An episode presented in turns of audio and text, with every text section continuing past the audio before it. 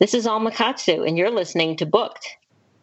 Welcome to Booked, where two guys tell you about the books they're reading. I'm Rob Olson. And I'm Livius Nedin. This episode, another interview episode. Rob, how many interviews is that for this year? Is this four, or five? I think it's Feels like a lot. four or five. Yeah, it's something like that. Yeah, a lot. Um, this week, Grady Hendrix. So, if you were paying attention just a couple of days ago, um, we just finished reviewing the Southern Book Club's Guide to Slaying Vampires, which I believe I speak for Rob uh, and myself when I say that we thoroughly enjoyed. And uh, Grady was nice enough to come on and join us for an interview. Grady, thank you so much for taking some time out of your, I'm assuming, a very busy promotion schedule to uh, to come on and talk to us about your new book. Yeah, well, you guys are so lucky to have me. oh my God, I just I just sit here talking to people all day. So no, I'm happy to be here. So um, we spent, you know, a good half hour talking about your latest release, but uh, let's get your take on the Southern Book Club's Guide to Slaying Vampires. Well, I mean, the short the short pitch is it's um, sort of a spiritual sequel to my best friend's exorcism. It's not really um, s- features any of the same characters, although uh, one reader did yesterday find a little shout out between the books uh, when they got their copy. Um, but it's um, set in the same neighborhood. It's a few years later in the early '90s, um, and it's about a bunch of housewives who have a, a book club. It's more about adult friendship than teenage friendship, which is a very different thing.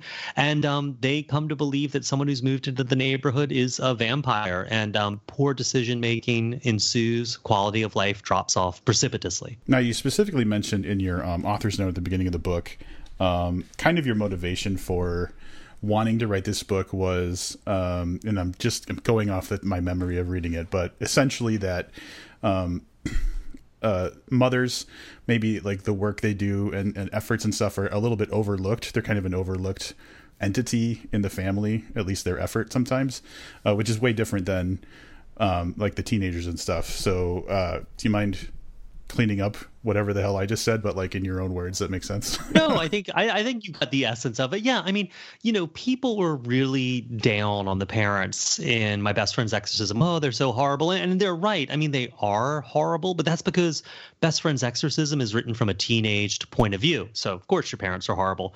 But you know, the one thing I really realized is uh, my mom's been the same book club for 30, 35 years. Um, and, and I hated them when I was a kid because they, they were just moms and they, some of them were my friends' moms and people I knew. And I just thought they were dumb lightweights who were really loud. And when they were at our house, I couldn't come downstairs and my mom would buy like cakes that they could have that I wasn't allowed to have any of. And I just had a dim view of them in general. Like, you know, our dads went to work and but what did they do and as i got older and sort of got to know them as as human beings i, I realized that they they actually had pretty rich and fulfilling lives and um, you know, and one of the things they dealt with a lot of stuff that I didn't know about as a kid because that's your job when you're a parent, right? You take these hits so your kids don't have to. You, you are aware of all the sickness and depravity of the world because you don't want your kid to be yet. And and I realized that like they really um that that these women were really undervalued in a lot of ways. Like you read sort of, and, and, I'm not using housewife and woman interchangeably. I mean, like you know, as a housewife, I'm saying someone who, a woman who doesn't work, she takes or she works, but she doesn't have a nine to five job. She takes care of her family. She raises and keeps a house.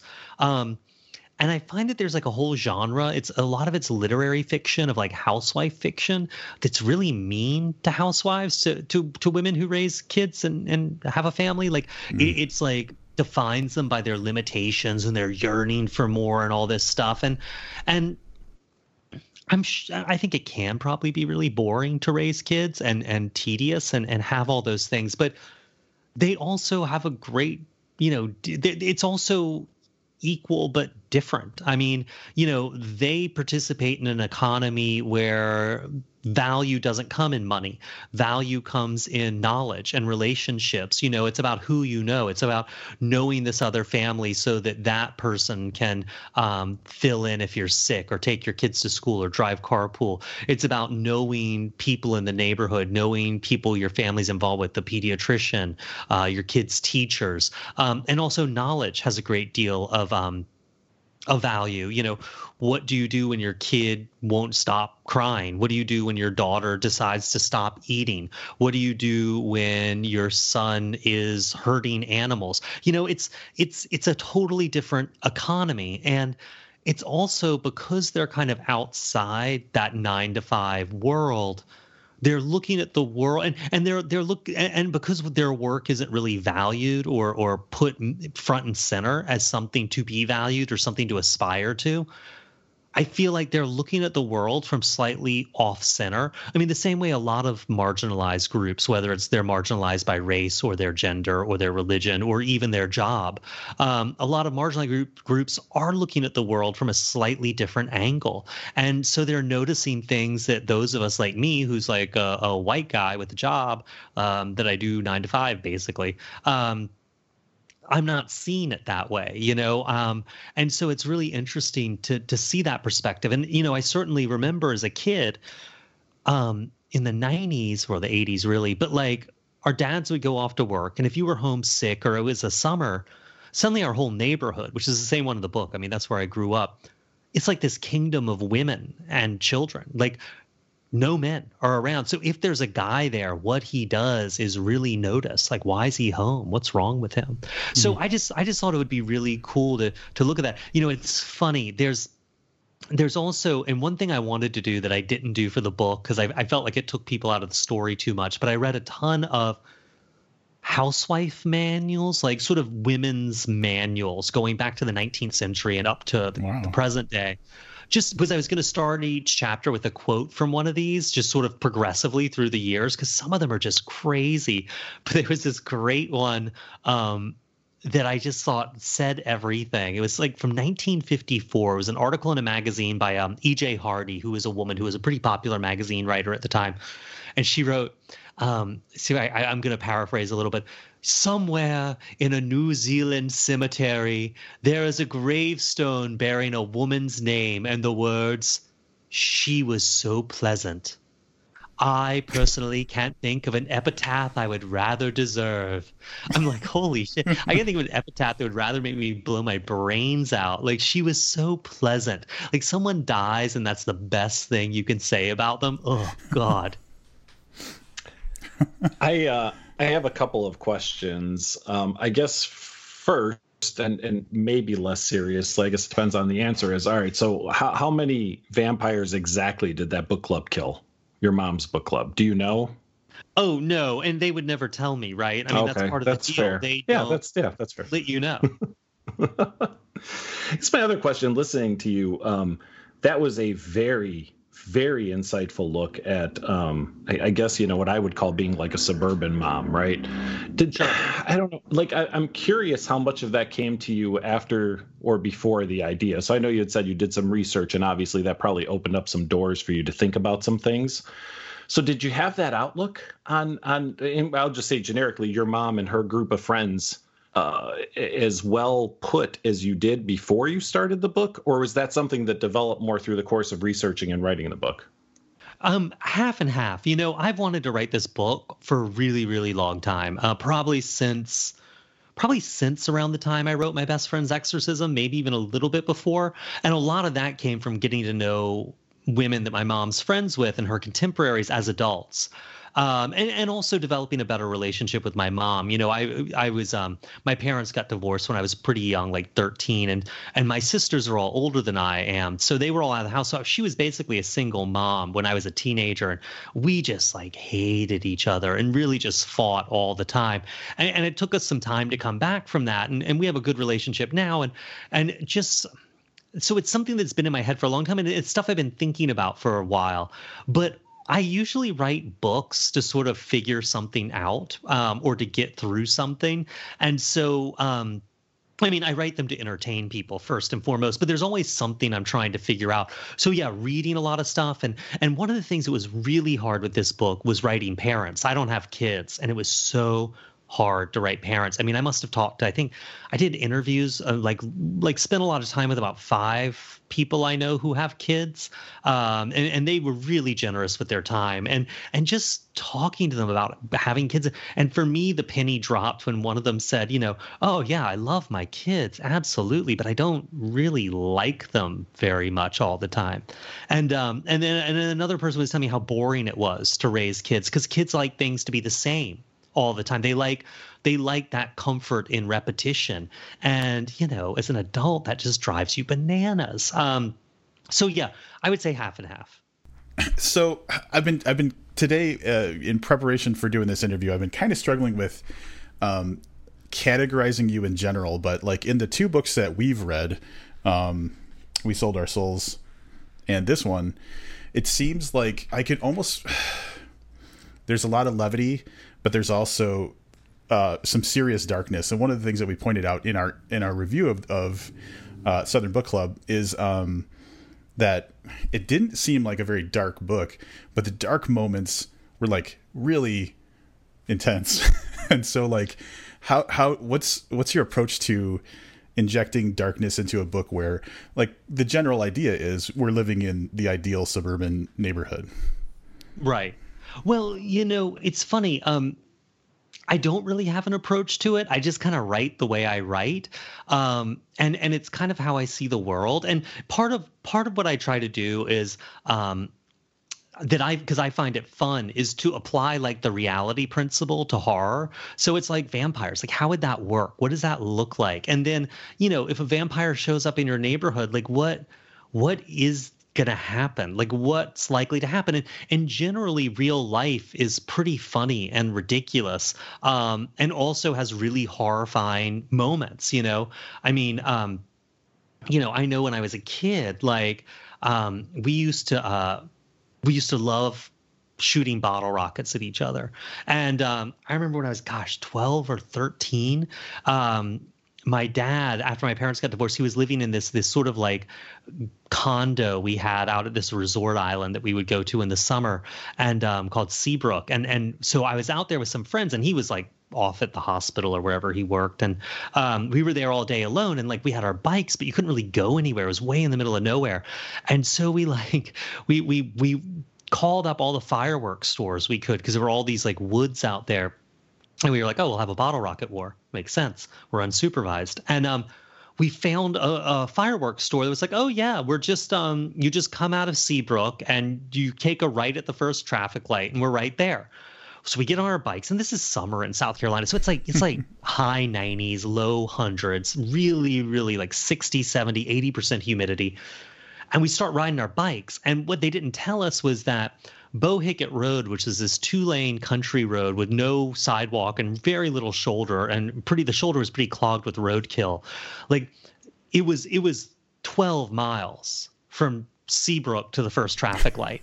and, and then it was three miles till you got to their place. So it took us like five hours. It was insane. I mean, maybe not quite, but, but we were going, going and going. And after a while, it's like we got to keep going. There's no point in turning back without our fireworks. We come this far, and we like hitched a ride with this like um this guy who's been who's selling watermelons. And got in the back of his truck and got sort of home. Um, and then we're exhausted and dehydrated. We're like, we're gonna play Bottle Rocket War, you know. So we go out in the woods, and and I realize that the best place to put my bottle rockets is in like my pants pockets. And so we're shooting bottle rockets at each other. We all have lengths of like PVC pipe, and we're running through the woods, and a spark goes in my pockets, and like these bottle rockets start shooting off on in, in my pants, and um so I'm trying to pull them out of my pants pocket because it hurts. And um, as I let go of them and pull, they're shooting back up at my face and stuff. So finally, I just take my pants off and like run home. And my friends were like, they they came out on the road because they heard me screaming and they they found my pants like in the middle of the road, like on fire.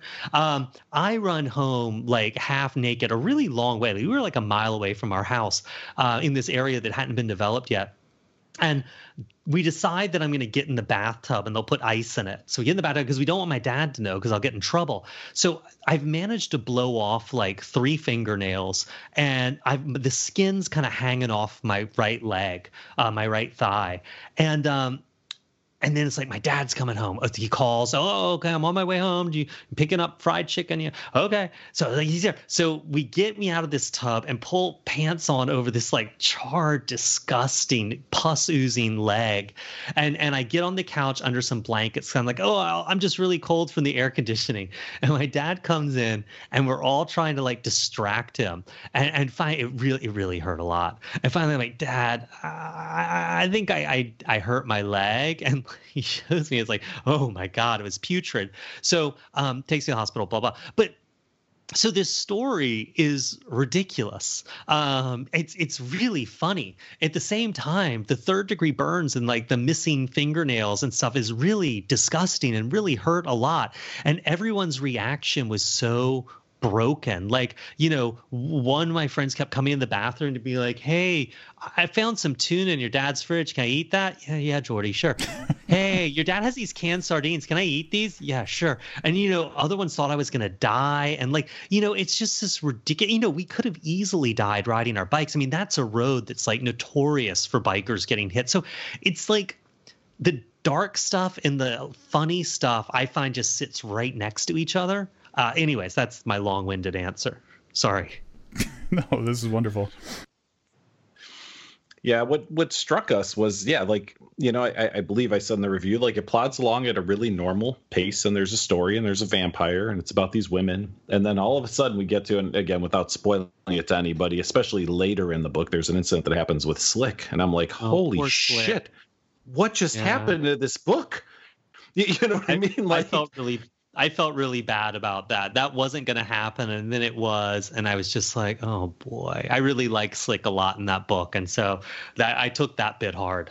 Yeah, and and and so did we, and not not in a bad way. From reading a story, you want to talk about having like a little bit of a wake up call as to what the actual danger is, because prior to that, and again, without exposing too much for people who haven't read it, a lot of things are implied that they happen, or they kind of happen off screen. You know what I mean? And then you get to this yeah. real kind of stark scene, and it really kind of smacks you in the face in a good in a good way.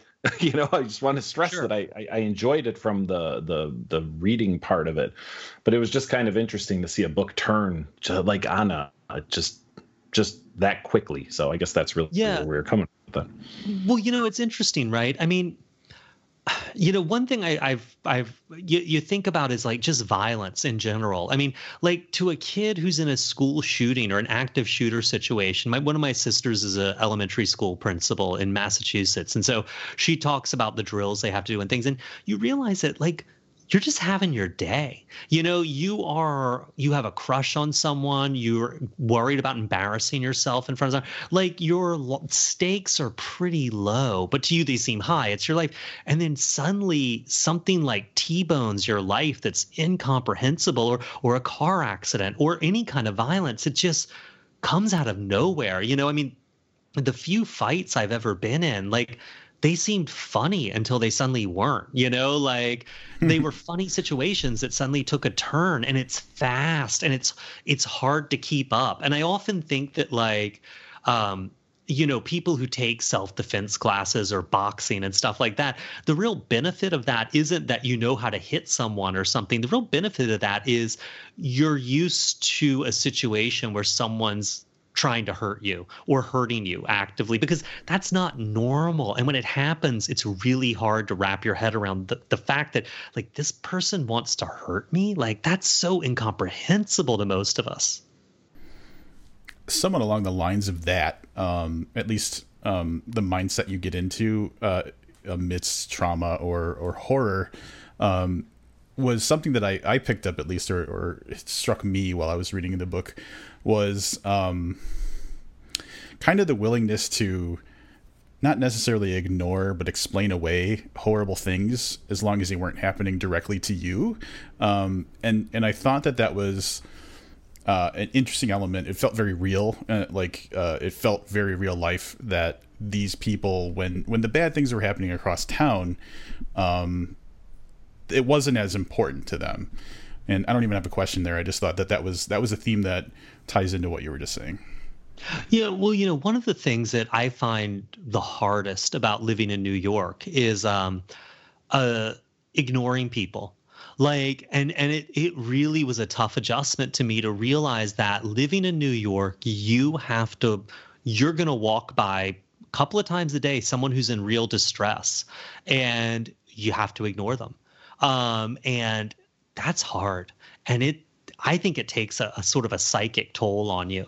Um, and and so I and I deal with that in different ways, but but like it's really tough. And I remember I was living here for like God, it was probably my first or second year in New York. I was in university, and I was crossing a really busy intersection, and this guy was just lying in the middle of the sidewalk or the the crosswalk having a seizure, and and he was pretty pretty dirty and disheveled and and um you know it was was in and so I, I sort of got him up and got him to the sidewalk and stuff but everyone was just walking around him and i don't think that made me some kind of superhero or them jerks i just think I didn't have that callus built up that all these other people had built up because you kind of have to get through your day. I mean, it goes against human nature for someone to say, Hey, I'm really hungry. Can you help me, please? And to just keep walking. That that goes against all your instincts. And like but you kind of have to because there's so much of it here and, and, in any big city. So yeah, I feel like um you know, I feel like that kind of like ignoring things that don't happen to you directly I think that's just something we do. And I think, you know, that's why little kids get freaked out about homeless people more than adults do, because I think it's newer to them and they don't get it.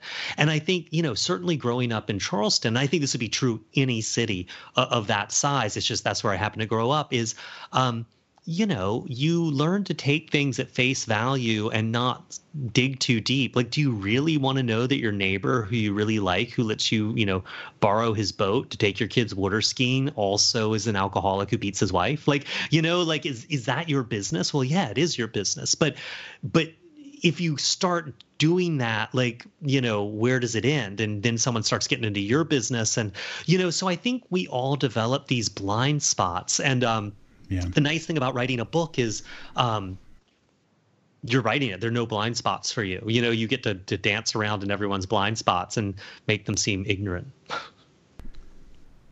Totally.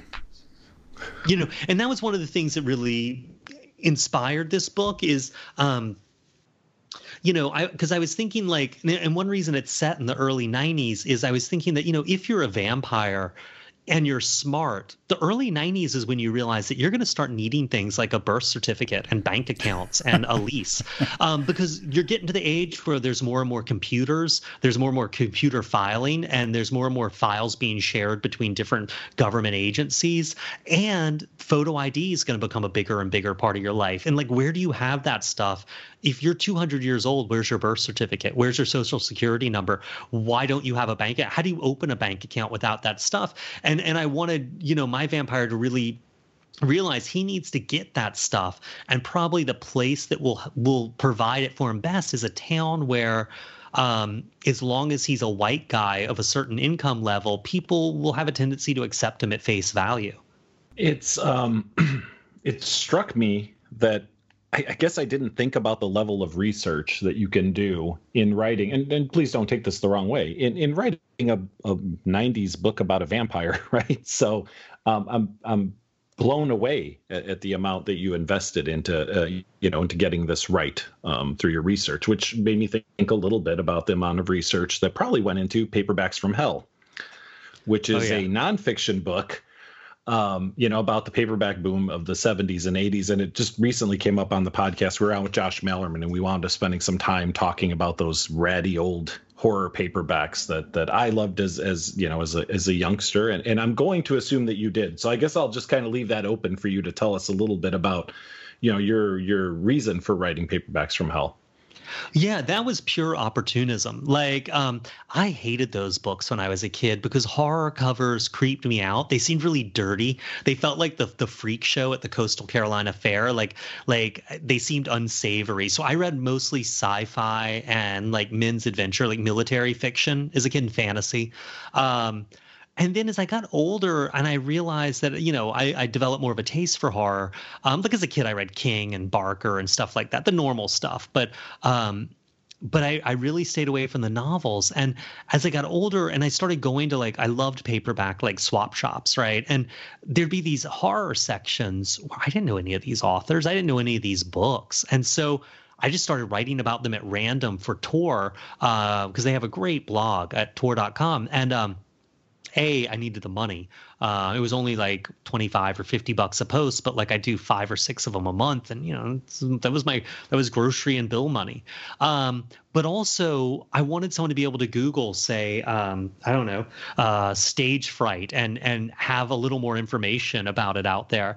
And then my editor at Quirk, Jason Rekulak, he was called me one day and he's like, you know, I don't I really love these articles you're doing. Like I don't think we'd buy a book like this because I don't know how it would work. Like we wouldn't just do a directory of these things or a collection of reviews. He's like, but but pitch us something because I I'd, I'd I'd go for it maybe.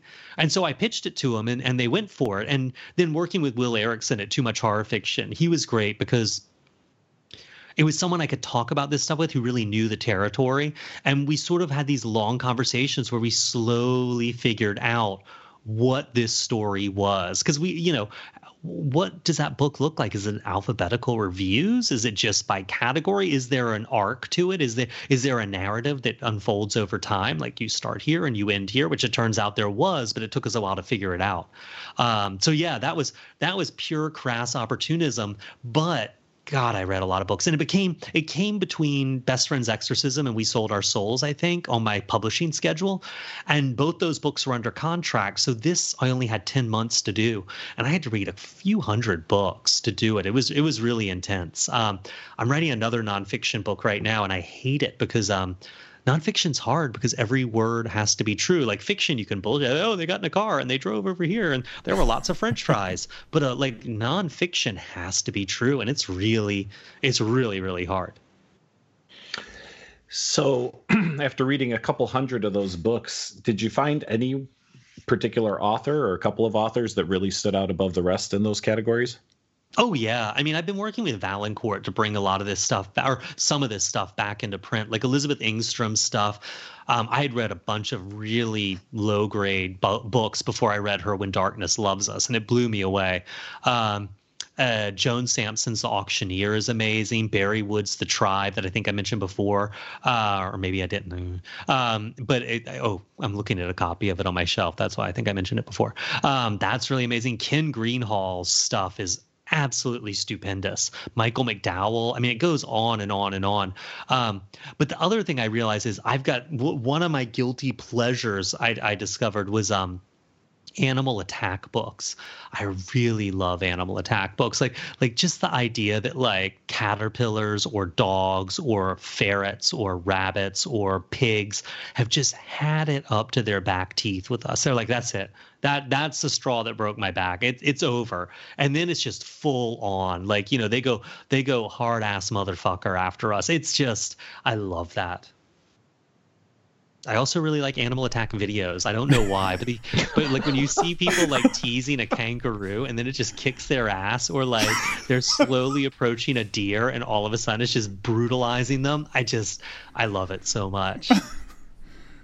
Um, I actually had I actually tried to convince before I'd actually done much movie work. I tried to convince someone years ago to come in with me to make a found footage animal attacks movie. And what we were going to do is license animal attack footage from around the world, like really good stuff, like that bear attacking the woman in the train yard in Russia and all this stuff. and then we were going to get actors to dress as those characters and try to match the the technical quality. And so it would be like we'd have a little bit of the character before and after, and then ah, they're getting attacked. And like I thought it would be such a great idea, just like all over the world, every animal just had it with our shenanigans and just drops the hammer. I still think it would be a good idea. Um, but I, I, it's I used to review movies, and one of the ones I got to review a screener because I was the low level movie reviewer at this daily paper called the New York Sun. So I would get the stuff no one else would want to touch. And this screener came in for this movie called Rise of the Animals, and I think you can find it on Amazon Prime these days. And like the cover was like a movie poster, but it was drawn in magic marker, like freehand by I guess the director, and it had this squirrel holding an eyeball, like a little acorn it was about to chew, and this movie is phenomenal. I mean, it's just shot on digital video, and it's it's I think probably um, the the loose change I could find in my office right now is probably a little bit more than the budget they had. And like, but, but these guys have so many filmmaking chops and such heart. And like, the animals are basically puppets, but like, that movie starts at 11 and ends up at 16. It's got one of my favorite sight gags of all time. N- nothing, too much praise is not enough praise for Rise of the Animals. I don't even know what to say after all that. Um, I'm sorry. I really No, I no, that's wonderful. I just some sometimes you have a really good idea of where like a question is going and then sometimes you find out that you were really wrong. No, that's absolutely wonderful. Uh, I realize this question is probably about I don't know six or seven months out of date now, but um, I, I, think maybe you just kind of touched on it. Did you read a lot of like the Don Pendleton, Mack Bolan Executioner stuff? I'm referring to a post you had on Instagram. Oh yeah, uh, in no, September. Man. Oh my God!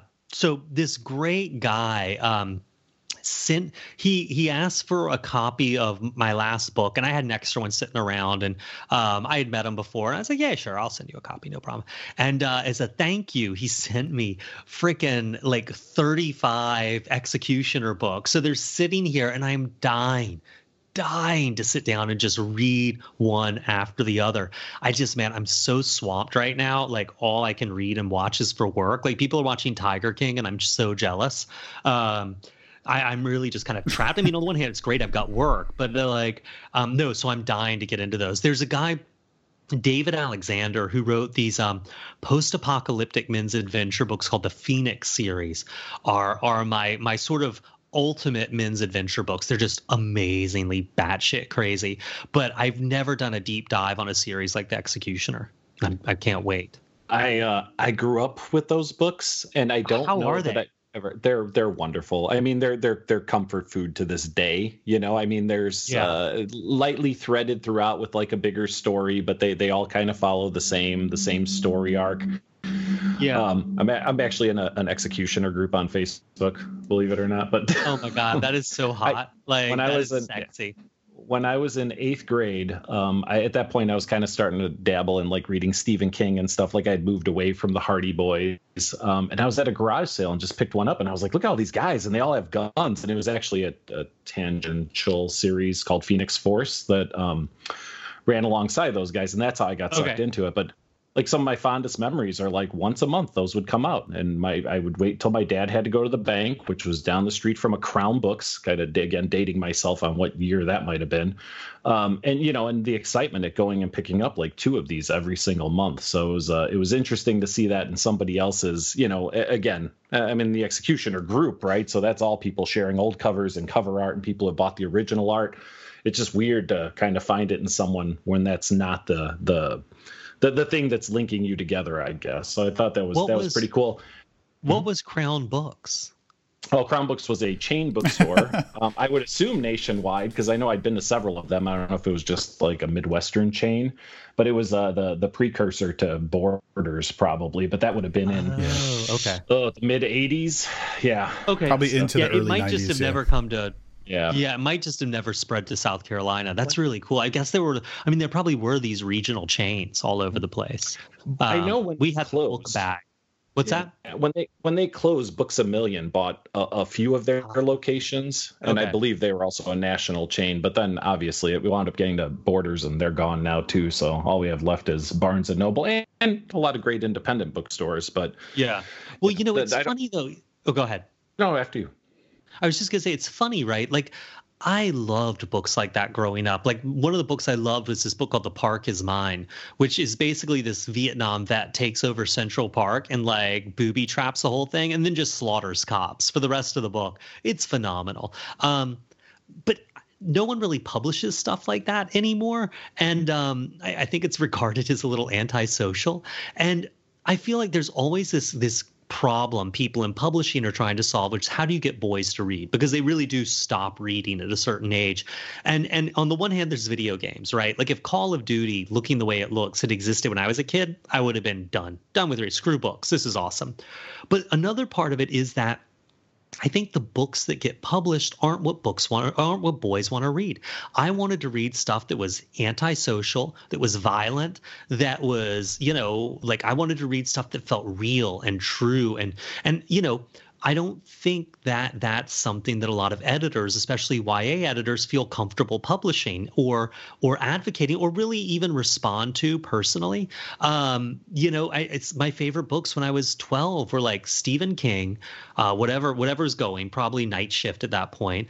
Um, the Robert Heinlein, those juveniles he did that were super technical. The Park is Mine, uh, world books about World War II, and the Anarchist Cookbook because I loved reading about guerrilla warfare and like how when like the the third world war came and the soviets invaded us i would like make man traps and punji sticks and learn how to make a homemade claymore mine like I, I if, I, if I was a 12 year old boy, those books aren't really available to me, and I wonder if that's one reason that reading drops off so much in uh, in boys.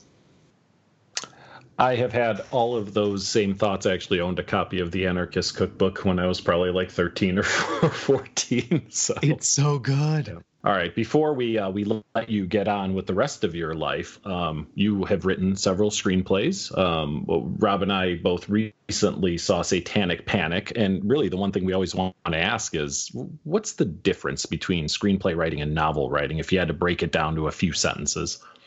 Yeah, well, books are interior, right? So it's um, you, you know what the person's thinking. It's all about their their feelings about the situation. But with a screenplay, everything's exterior.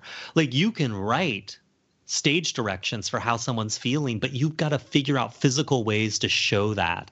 Um, and so that for me was a huge thing that I took from screenwriting to books, which was you got to find interesting ways to show people's interior states. Like, um, you know, there's a thing in books where something happens and someone goes numb, and it's the most boring thing on earth. Uh, someone going numb is just tedious on the page. And so you've got to find better ways. And that's one thing screenwriting really taught me. I mean, it's so much more economical. Um, and the other thing with screenwriting is every scene has to have a point. Um, you you have to every scene has to be a little set piece in a screenplay. Um, it has to have a beginning middle end. It has to go somewhere. It has to be interesting to watch. And in a book you can write people are driving and thinking or they're sitting around talking or there's a thing like i try to keep up with comic books for a while because i was a huge comic book kid. And like the fifth or sixth time I was reading a comic book recently, like what, like a Marvel or DC thing, and there were people walking down a hall talking or sitting in a room talking around a table. I'm like, what? This is a, you don't have a budget. Why can't this happen in space? Why can't this happen in a volcano? Why is this so dumb? Um, and I feel like people get a little lazy on the page, whereas, um, you have this economy of action with a screenplay where if it's on screen it has to be interesting. Um, if you've got a character you're going to introduce that actor wants a really good introduction for their character. They want some badass stuff to do. They want interesting lines. They want to go down like a champ. And and i feel like that kind of sense of drama is something i really learned screenwriting and and hopefully try to apply to books that's awesome um in in kind of in the same vein, um, I, just looking up, kind of getting to know more about you in preparation for this conversation. Um, this happened to go on IMDb, and I noticed that practically like everything you've written is some at some point of of development. Um, so I guess I'm wondering how much involvement do you have with any of those projects, or is that something you can talk about? No, yeah, sure. I mean, very little, honestly. Um, some of them I do, some of them I don't. Uh, most of the ones I do have involvement with haven't been announced yet, but will be hopefully in the next little while.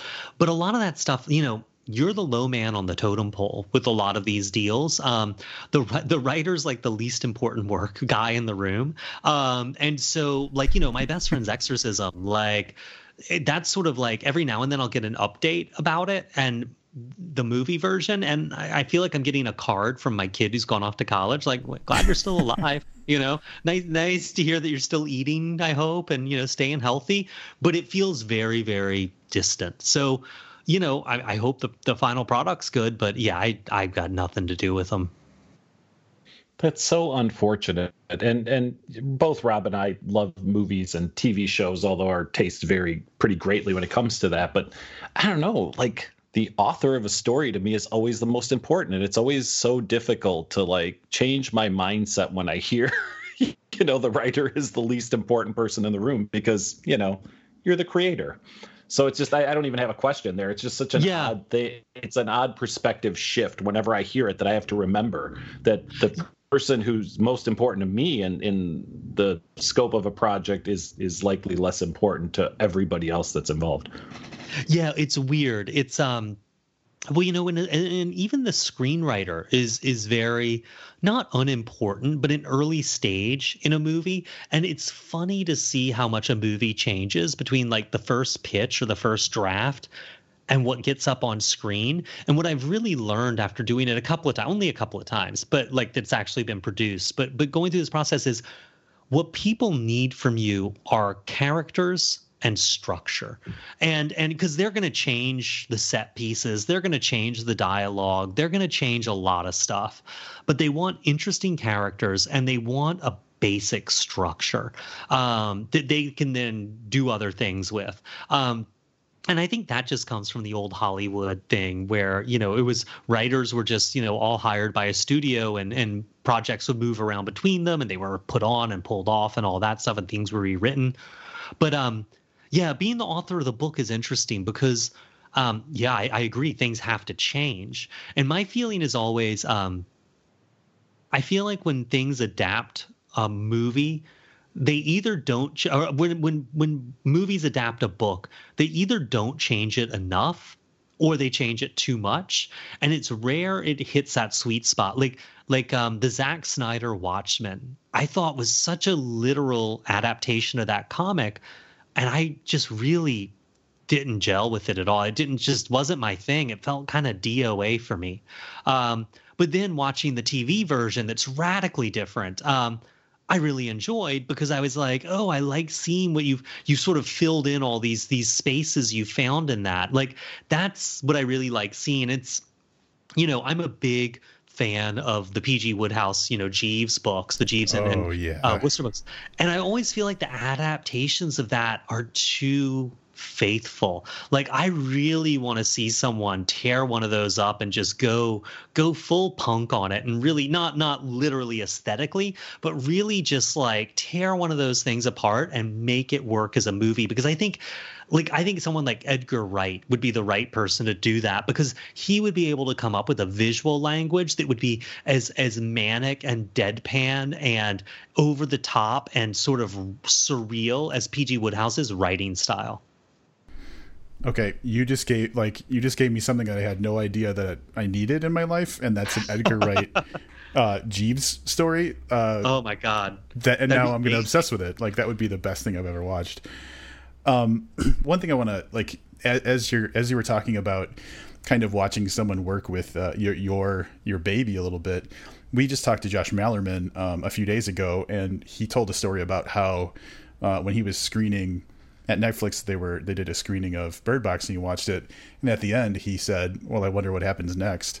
And that was kind of a cool thing to hear him say like the story that someone made off of his story inspired him to kind of wonder where does this go from here. So um, yeah. that was kind of a nice result of of having someone else take the helm of of what he created. Yeah, no, that's really, really cool. I mean, you know, my thing is a lot of the movies I've worked on so far, um, you know, I'm really self critical. So I had to sort of be forced to watch them with an audience, which was hugely educational.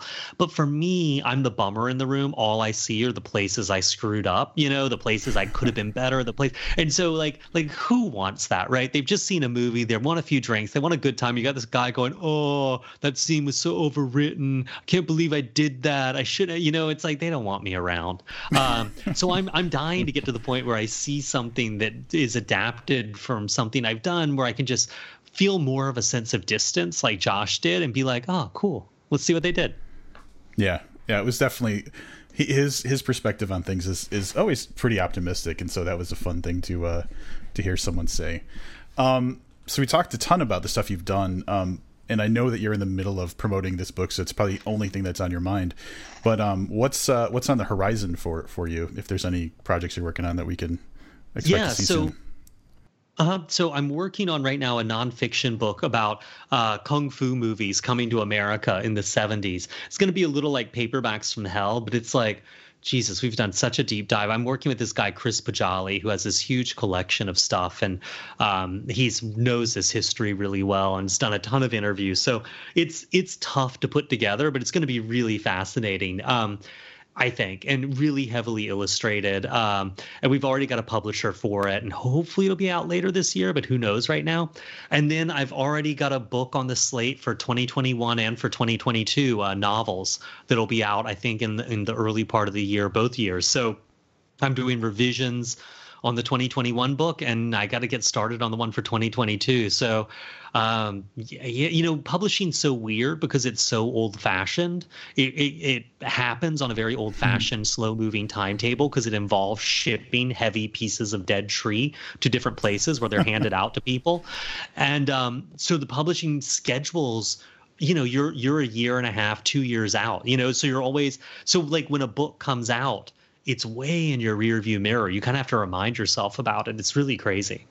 But that being said, yesterday and, and part of it's the coronavirus thing because i just it's it's hard to be in new york right now you just like like i my exposure to it's so ancillary but it is really tough to be in a city you love that feels sick and um and so part of it's sort of like I feel like everyone feels a little exhausted by that, but also part of it yesterday really hit me hard. I mean, it was um the book's out, which is great, but um it kind of brings to an end two years of my life. I lived with that book, Southern Book Club, and um it felt pretty it just felt like a piece of my life coming to an end and and I mean not like I'm I'm dying or something but just like it really hit me a lot harder than I expected it to. I've had the hardest time doing anything today, like putting on my pants. I was like, big victory.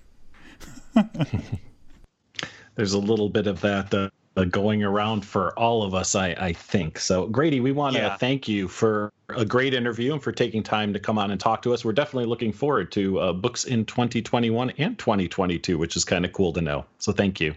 Yeah, no, thanks for having me, y'all. Okay, um, I know that we always praise the author after we get done with an interview, but like, man, this guy really brought uh, some really entertaining answers to to our questions in this uh, interview.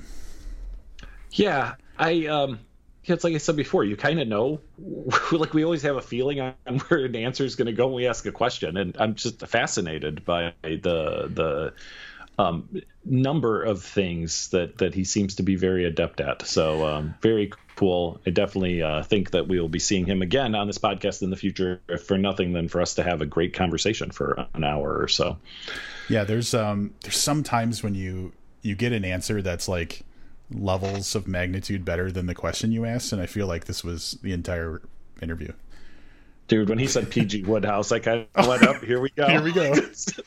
I can scrap whatever else we have on this list. I know where you're going for the rest of the rest of the conversation so. That was it for me. Um, anyway big thanks to Grady Hendrix uh, another awesome uh, awesome interview. Uh, go back and listen to our review of the southern book club's guide to slaying vampires. If you haven't heard it definitely go pick yourself up a copy. You will enjoy it. Rob tell everybody what's next all right. Uh, up next, hopefully not just a couple of days from now because we've been releasing so many episodes back to back. Uh, next week, you will catch from us a review of the book The Ancestor by Danielle Trussoni, um, which uh, I know, Livius, you've already finished the book. And um, I'm actually about halfway through it right now. And I'm, I'm very interested to see where this goes. Um, I don't know if what I want to say is a spoiler or not. I'm not going to say it it's not going where you expect it to go. There, I'll oh, say that. Oh, all right, all right. so until then, thanks as always for listening. I'm Livius Nedin. And I'm Rob Olson. Keep getting Edgar Wright to make the PG Wodehouse movie and reading. Oh God.